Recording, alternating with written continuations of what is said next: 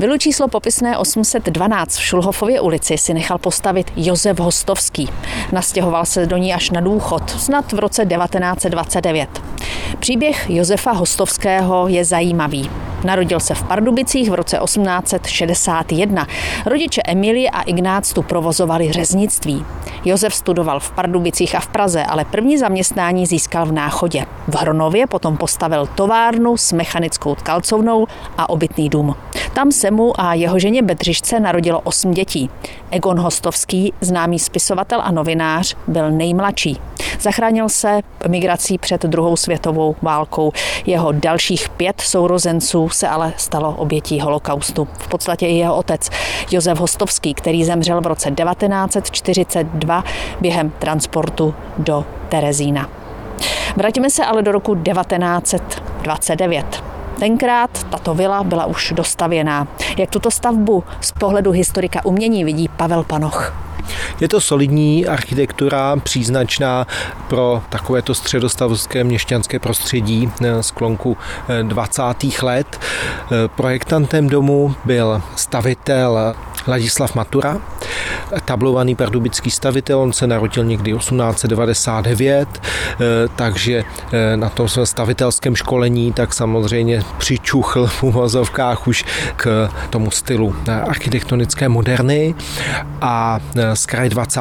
let potom k těm proudům té avantgardní architektury, purismu, konstruktivismu, funkcionalismu, ale samozřejmě vždycky ten výraz domu je dán přáním toho klienta, takže Ladislav Matura většinou e, klienti jeho staveb byli právě posazeni v takové té střední stavovské vrstvě a ten její vkus byl víceméně jako tradiční, konzervativně laděný a tomu on samozřejmě připodobňoval pak taky své projekty. Ale ten dům i dnešního chodce, který o historii té vily a o spojitosti té vily eh, s rodinou eh, hostovských nic neví, tak ho zaujme už takovým velmi strmým štítem, kterým se ten dům obrací do ulice, prosklenou verandou a eh, přestože dneska slyšíme i teď tu motorizovanou dopravu, jsme vlastně celých 100 metrů od rychlodráhy, tak v době, kdy ten dům byl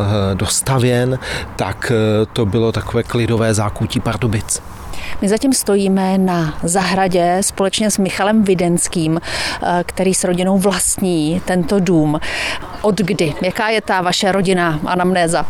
Tak už to trvá nějaké desetiletí, už to přesně ani nevím, ale bylo to někdy po sametově roce v 90. letech, takže dneska jsme vlastníci vlastně dva, a jsem to já teda a moje žena Eva, která vlastně pochází e, z rodu Fendrichů, kteří tento dům od Josefa Hostovského koupili. A manželé Hostovští eh, tento dům neobývali příliš dlouho. Tak, co jsem jako zjistil, tak eh, pravděpodobně eh, se sem nastěhovali mezi lety 1928-29 a asi po roce a půl nebo po roce manželka Josefa Hostovského Bezříška onemocněla, takže umírá 30. ledna 1932. Takže Josef Hostovský pak se rozhodne, že se odstěhuje a dům postupně prodává Bouslavu Fendrichovi Havlíčkovi, který se vlastně sem stěhuje s rodinou už v únoru 1934.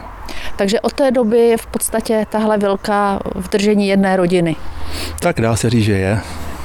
Samozřejmě za ty léta se provedly některé rekonstrukce, dá se říct, že vlastně na zahradě můžeme najít ještě vlastně původní stromy, které si nechal vysázet Josef Vostovský v roce 1928-29 a jsou to dneska velké stromy, je to tady Zerav východní a Jalovec. Otevřeli jsme dveře, tak tady to historii dýchá dvojnásob, historii první republiky, protože Michal Videnský je známým pardubickým tvůrcem historických dioramat.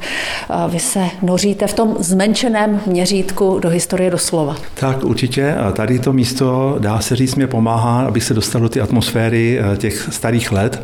To znamená, vlastně dá se říct, že letos se mi podařilo v únoru dokončit tady v prvním poschodí eh, v jednom pokoji současně New York eh, z roku 1927 diorama a za zády jsem měl diorama Padubice za Josefa Pírky 1924-27.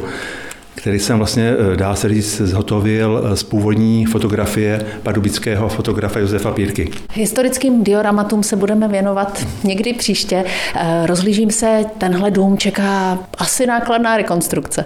No, tak doufám, že, že to zase tak hrozný nebude, ale protože tady ty, vlastně ty úpravy, tady dá se říct, dělám sám. Jo, takže já dělám i tu zednickou část, dělám i tu elektrickou, scháním a renovuji eh, dobové lustry, takže tady eh, počítám, že tady bude nakonec kolem asi 20 eh, různých osvětlení, včetně lustru a lampiček z období první republiky. V tomto domě zůstalo hodně z původního vybavení. Takhle, snažil jsem se zachovat, dá se říct, všechno, co tady teda zůstalo originální. Samozřejmě spousta věcí už tady není, takže třeba ve spodním ovělcním pokoji jsem musel sehnat i zrenovovat lustr. Jo, takže zachovalo se tady asi, odhaduji, takových šest originálních světel. Jo. Takže já je postupně kupuju a doplňuji. Vidím i staré pojistky, vypínače. No, tak samozřejmě jsou tady ještě staré i dokonce i rozvodné krabičky plechové, takže velice nebezpečné, ale samozřejmě dělám tajnou elektriku, ale snažím se v některých místech dát i dobový, třeba bakelitový vypínače, i zásuvky. Má sem veřejnost vůbec přístup? Takhle do těchto prostor zatím veřejnost teda nemá přístup, ale s VUSem, jako my to tady nazýváme teďka showroom Muzea technických hraček, a takže jsem vlastně tady zvu jenom, dá se říct, známí a osobnosti, nebo třeba i, protože já dělám výstavy, i s kolegou děláme výstavy na zámcích a v muzeích, takže vlastně teďka v tuto dobu zde připravují eh, velkou výstavu eh, ve Zlíně, která bude věnovaná výrobě kaučukových hraček firmou Baťa, takže 1935 až 48.